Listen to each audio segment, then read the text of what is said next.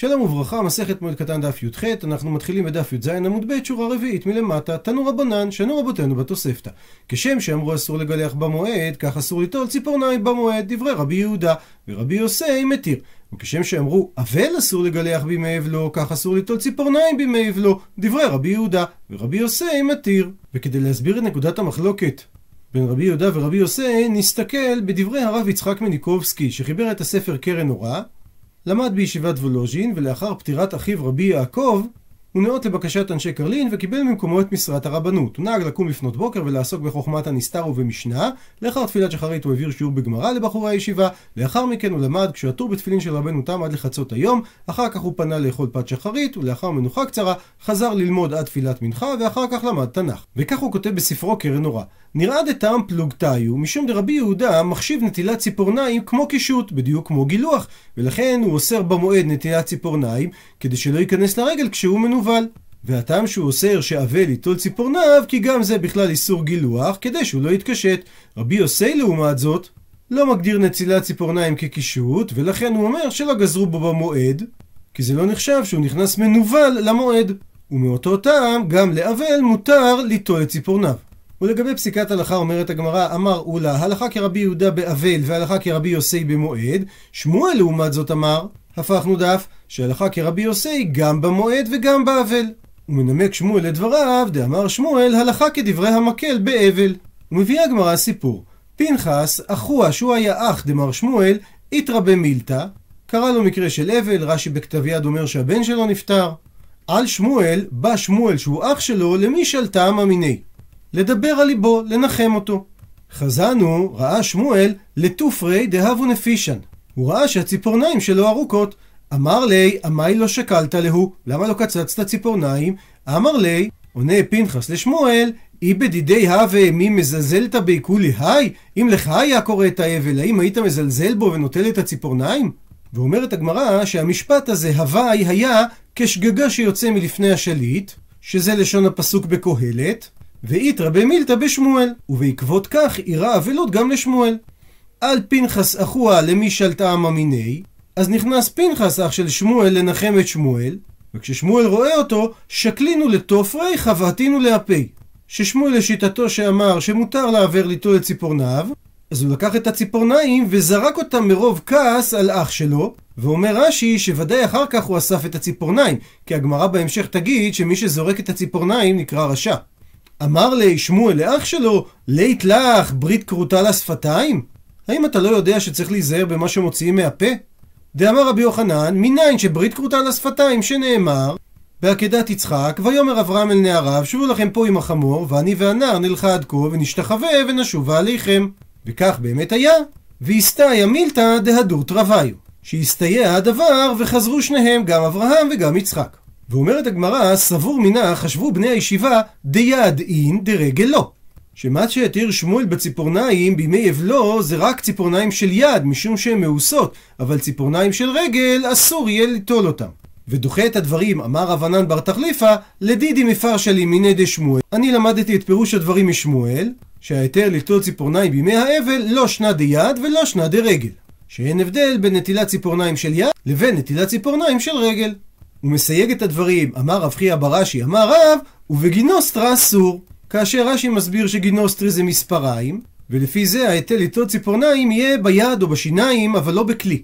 שמואל לעומת זאת מביא את פירוש הערוך שגינוסטרי זה כלי המתוקן ליטול ציפורניים, וכך שמו, והוא מדייק, ומזה שאמרנו שדווקא גינוסטרה אסור, משמע שההיתר הוא בין ביתר בין במספריים. כך שלפי רש"י אסור ליטול ציפורניים בכלי, ולא משנה אם זה כלי המיוחד לנטילת ציפורניים או לא. לעומת זאת, לפי פירוש הערוך שמביא תוספות, אסור לקצוץ ציפורניים בקוצץ ציפורניים, אבל בכלי רגיל כמו מספריים זה יהיה מותר. אמר רב שמעון בר אבא, הווה כאמינא קמא דרבי יוחנן בי מדרשה, עמדתי לפני רבי יוחנן בבית המדרש בחולו של מועד, ושקלינו לתופרי בשיני וזרקינו, וראיתי שהוא קוצץ את הציפורניים בשיניים וזורק אותם.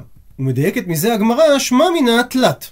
ניתן לדייק שלושה דברים: שמע מינא שמותר ליצור ציפורניים בחולו של מועד כמו שאמר שמואל, ושמע מינא אין בהם משום מיאוס, מזה שרבי יוחנן שקל את הציפורניים בשיניו וזרק אותם, זה אומר שאין בדבר מיאוס בפני אנשים אחרים. והדיוק השלישי, ושמע מינא מותר לזורקן. מיד מקשה הגמרא, איני, האומנם מותר לזרוק ציפורניים? והתניה, והרי שנינו בברייתא, שלושה דברים נאמרו בציפורניים. הקוברן צדיק, שורפן חסיד, זורקן רשע. טעמה מאי, ומה הסיבה? שמא תעבור עליהם אישה וברה ותפיל. ובתם הדבר מביא הבאר היטב את דברי רבי מאיר בן יחזקאל איבן גבאי, שהיה מחשובי המקובלים בתקופת גירוש ספרד, חיבר ספרי קבלה חשובים, ואת ספרו הראשון תולעת יעקב שמכיל פירוש על התפילות בדרך פרדס, הוא סיים לכתוב בשנת 1507 כשהוא היה רק בן 26. גדולי הרבנים גם בתקופתו וגם הבאים אחריו התייחסו אליו בהרצה גדולה.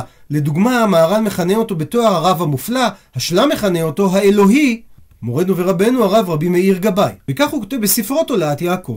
המלבוש שהתלבש בו אדם הראשון, אומרים רז"ל שזה מלבושי ציפורן, וכיוון שחטא אדם הראשון לא נשאר בו ממנו זולת מה שבראשי האצבעות והזוהמה סובבת בהם, ולפי שאין להביא טומאה במקדש צריך לתלם ערב שבת, מפני שלא יכול הקדוש על הטמא ולא יזרקם, שאין לזלזל בו.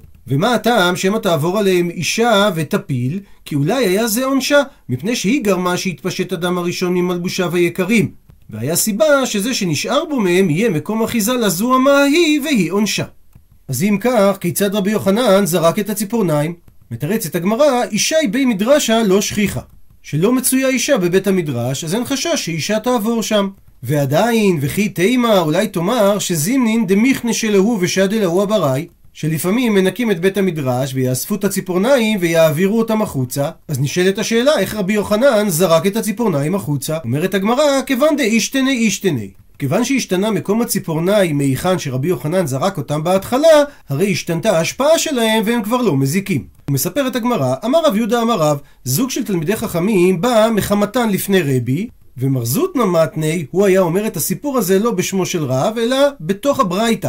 זוג בא מחמתן לפני רבי, וביקשו ממנו ציפורניים והתיר להם, דהיינו שהתיר להם ליטול ציפורניים בימי האבל, ואם ביקשו ממנו שפה התיר להם.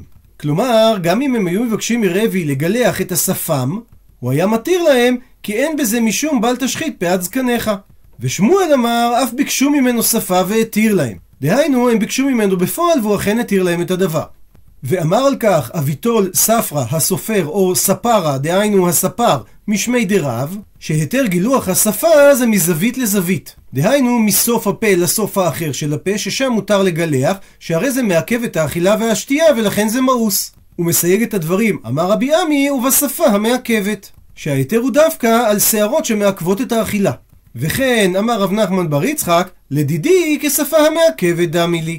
עבורי שאני איסטניס, דהיינו, אני דעת, כל השפה היא כשפה המעכבת. זאת אומרת שלסיכום מותר להוריד את השפם שנמצא מעל הפה ובתנאי שהוא מעכב את האכילה. הוא מביא הגמרא עוד מימרה ועמל אביטול ספרה משמי דרב. פרוש היה בימי משה, הוא עמה וזקנו עמה ופרש מתקו עמה וזרת. וכמובן שמדובר על משל, הגובה שלו היה עמה שהוא היה אדם שפל, הזקן שלו היה עמה שזה הדרת הפנים שלו, דהיינו הגאווה שלו הייתה גדולה יותר מהגובה שלו, ופרמשתקו, דהיינו האיבר שלו, היה יותר מהגובה שלו, דהיינו היה שטוף זימה. וזה לקיים מה שנאמר, פסוק בדניאל, ושפל אנשים יקים עלי. ועוד מאמרה, ואמר אביטול ספרה משמי דרב. פרעה שהיה בימי משה, אמגושי היה. והוכחה לדבר שנאמר, הנה יוצא המימה. ואומר רש"י שיש מחלוקת במסכת שבת במשמעות המילה אמגושי. יש מי שאומר שאמגושי זה מכשף ולכן הוא יצא ליאור בשביל לעשות ענייני כשפות במים. ויש הסבר שאמגושי זה גידופי, דהיינו אדם שעדוק בעבודה זרה, והסיבה שפרעה יצא ליאור כי הוא היה אומר לי יאורי ואני עשיתיני, כי הוא עשה את עצמו עבודה זרה. ציטוט מהמשנה, ואלו מחפשים במועד הבא במדינת הים.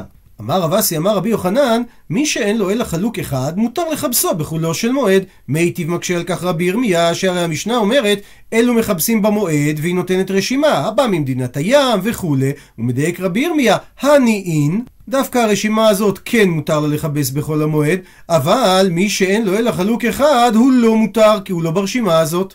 אז כיצד אמר רבי יוחנן דבר שסותר את המשנה? עונה על כך, אמר לרבי יעקב לרבי ירמיה, אסביר לך, בוא אני אסביר לך. מתניתין, המשנה שמתירה לאותם אנשים לחבס בכל המועד, זה אפילו אף על גב דאית לטרי ומטנפי. אפילו שיש להם שני חלוקים והם מלוכלכים, מותר להם לחבס כי היה להם אונס. מה שאין כן אדם רגיל, שאם יש לו שני חלוקים אסור לו לחפש בכל המועד, ורבי יוחנן אמר שלכל אדם מותר אם יש לו רק חלוק אחד. וממשיכה הגמרא, שלח רב יצחק בר יעקב בר גיאורי, או שאבא שלו היה גר או שהוא היה ממשפחה של גרים, משמד רבי יוחנן את ההלכה הבאה: כלי פשטן מותר לחפשן בחולו של מועד. והסיבה, או שכלי פשטן קל לחפשן ואין בזה תרחה, או בגלל שהם מתלכלכים מהר, וגם אם הוא קיבס אותם לפני המועד, הרי הוא צריך לחבס אותם שוב. רק שעל כך מיטיב רבה, שהרי המשנה התירה לחבס מטפחות הידיים, מטפחות הספרים. הפכנו דף, ומדייק רבה, הנעין, כלי פשטן לא. אז אם כך, הדיוק הזה סותר את ההוראה של רבי יוחנן. אמר לאביי, מתניתין, המשנה מרתירה אפילו דשאר מיני. כלומר, היא מתירה אפילו מטפחות ששאר מינים, ולא רק של פשטן, למשל של צמר, שאפילו שיש בהם תרחה מרובה, מותר לחבס אותם בחולו של מועד, אבל שאר כלים שעשויים משאר מינים, אין היתר לחבסן בחול המועד, למעט כלי פשטן שמותר לחבסן. ומביאה הגמרא עדות ראייה, אמר בר הידיה, לדידי חזילי, אני ראיתי את ימה של טבריה, דמפ קהילה משיך לי דמה ניקיתנה בחול הדמועדנה, שמוציאים בחול המועד, בחוף הכנרת, כלים מלאים בגדי פשטן. מכאן הוכחה שהעם נהגו היתר כרבי יוחנן. מקשה על כך, מתקיף לאביי, מן לי מלן דברצון חכמים עבדי. מי אומר שהם הוציאו את הכביסה בכל המועד בחוף הכנרת לפי רצון חכמים? דילמה, אולי זה שלא ברצון חכמים עבדי מה שהם עשו, וממילא לא ניתן להוכיח מכאן שההלכה כהיתר של רבי יוחנן. ונקרא את המשנה הבאה עם פירושו של רבנו עובדיה מברטנורה. ואלו כותבים במועד: קידושי נשים, דהיינו שהוא כותב על הנייר או על החרס הרי את מקודשת לי, הוא מקדש בו את האישה, אף על פי שאין בו שווה פרוטה. לפיכך מותר לכתוב במועד שמתיירא שמא יקדמנו אחר, והעבלד עבר עבד. וגם כותבים גיטין ושוברים, גיטין שרוצה לצאת בשיירה, אם אינו כותב עכשיו, תישאר אשתו עגונה במידה והוא ימות, ושוברים שאם יאמר על הלווה לא אפרע חובך אם אין לי שובר ממך, אז שומעים לו וילך לדרכו, ונמצא זה מפסיד את מעותיו, ולכן מותר לכתוב בכל המועד שובר. מותר גם לכתוב די תיקי, שזה נוטריקון של המילים דה תהה למייקם ולהיות. דהיינו שדירי שכיב מרע ככתובים וכמסורים. ומותר לכתוב שטרי מתנה, דהיינו מתנה של אדם בריא, שאם לא תכתוב את זה יפסיד המקבל שאולי יחזור בו הנותן. ומותר לכתוב ופרוסבלין, ומשמעות המולה פרוסבול זה פרוסבולה ופרוסבוטי, כלומר תקנה לעשירים ותקנה לעניים. תקנה לעשירים שלא יעברו על מה שכתוב בתורה, הישמר לך פן יהיה דבר עם לבבך בלי יעל, כי הם יפחדו להלוות. מצד שני זה תקנה לעניים שימצאו ממי ללוות, כאשר המילה בולי זה עשירים והמילה בוטי זה עניים. והילל הוא זה שתיקן את הפרוסבול, שזה שטר שכותבים בו: מוסר אני לכם פלוני ופלוני הדיינים, שכל שטר שיש לי על פלוני אגבנו כל זמן שירצה. במצב כזה אין השביעית משמטת והוא יכול להלוות, כי זה נחשב כאילו גבו בדין את החוב שלו, וממילא אנחנו לא קוראים בו את הפסוק לא יגוס את רעהו. וכותבים במועד גם אגרות שום, שזה הערכת שמאי שבית הדין שמו את נכסי הלווה ונתנו למלווה. וכותבים אגרות מזון, שמכרו בית דין את הקרקע עבור מזון האישה והבנות, אז הם כותבים מעשה בית דין על זה. אפשרות נוספת, מי שהתחתן עם אישה שכבר יש לה ילדה והוא קיבל עליו לזון את בת אשתו, אז בית דין כותבים את הדבר בשטר.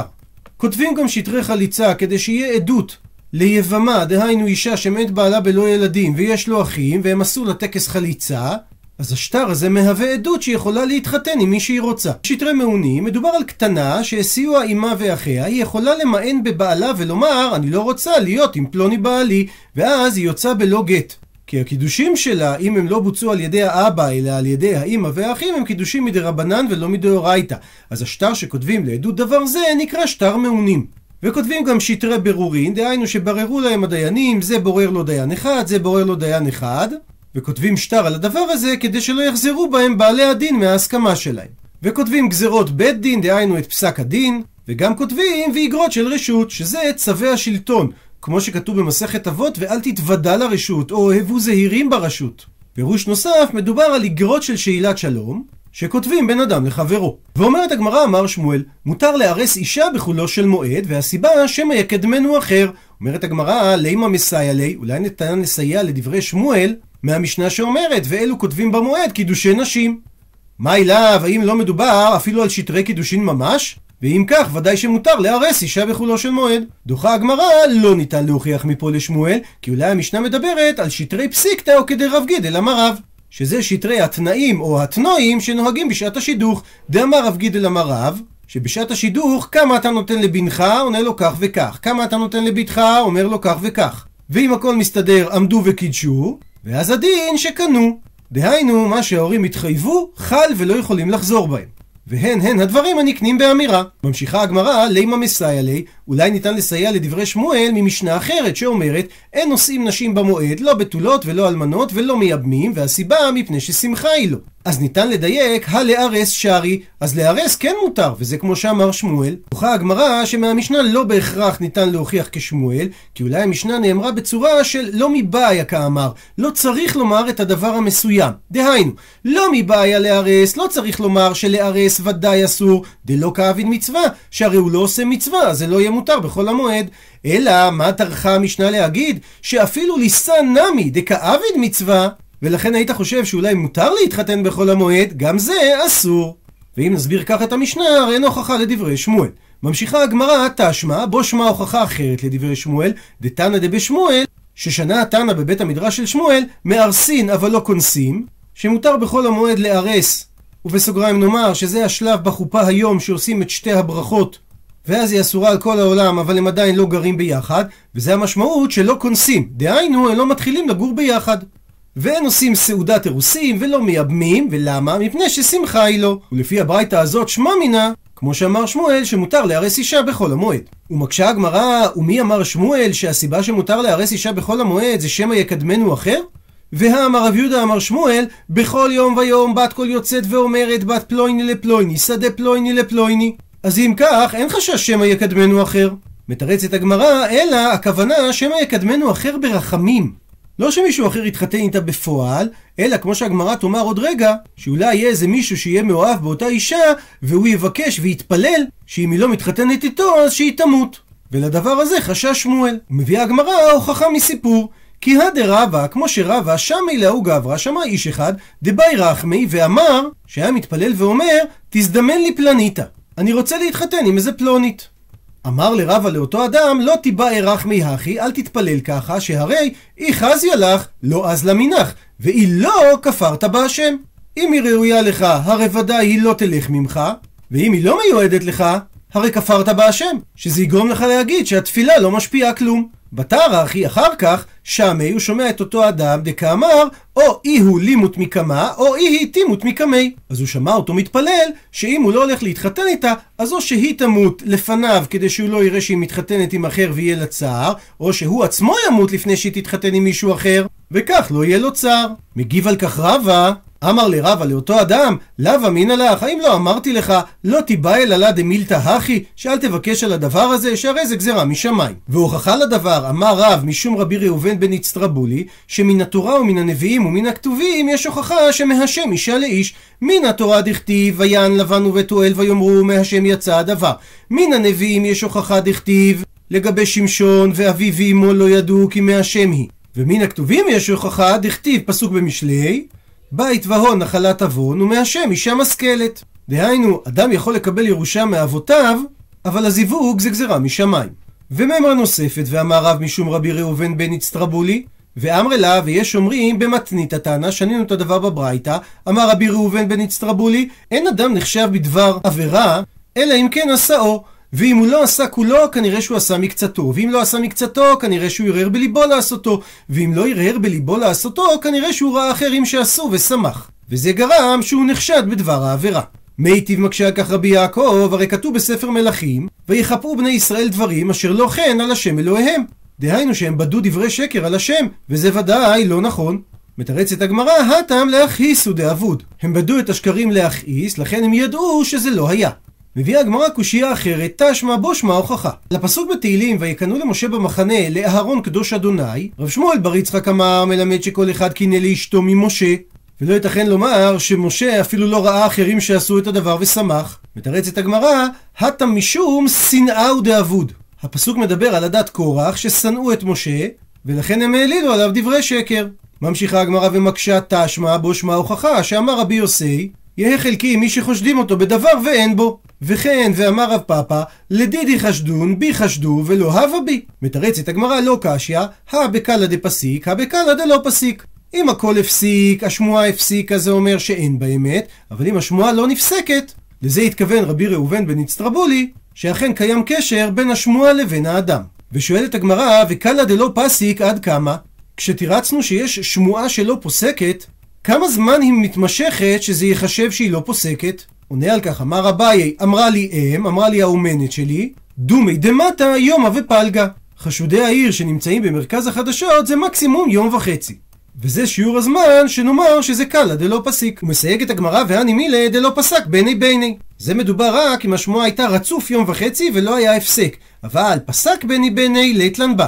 אבל אם הייתה שמועה ואז היה הפסק ואז שוב הייתה שמועה, זה לא נחשב כל שלא פסק. מצד שני, וכי פסק בני, מה שאמרנו שההפסק מגדיר את הקול הזה ככל שפסק, זה דווקא לא המרן אלא דלא פסק מחמת עירה.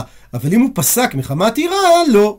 כי אם השמועה הפסיקה בגלל פחד, זה לא הופך את השמועה לכל שפסק. וגם ולא המרן אלא דלא הדר נבט, שהקול לא יתעורר מחדש. אבל הדר נבט, אם הקול יתעורר מחדש, לא. ואז זה כן נחשב ככל שלא פסק. ועוד הסתייגות, ולא המרן אלא דלת לאויבים. אבל אית לאויבים, אם לאותו אדם יש אויבים, אז הרי אויבים הוא דאפקוע לקלה. האויבים שלו הם אלה שהוציאו את הכל, וממילא אנחנו לא מתייחסים לדבר הזה ככל שלא פסק. עד לכאן דף י"ח.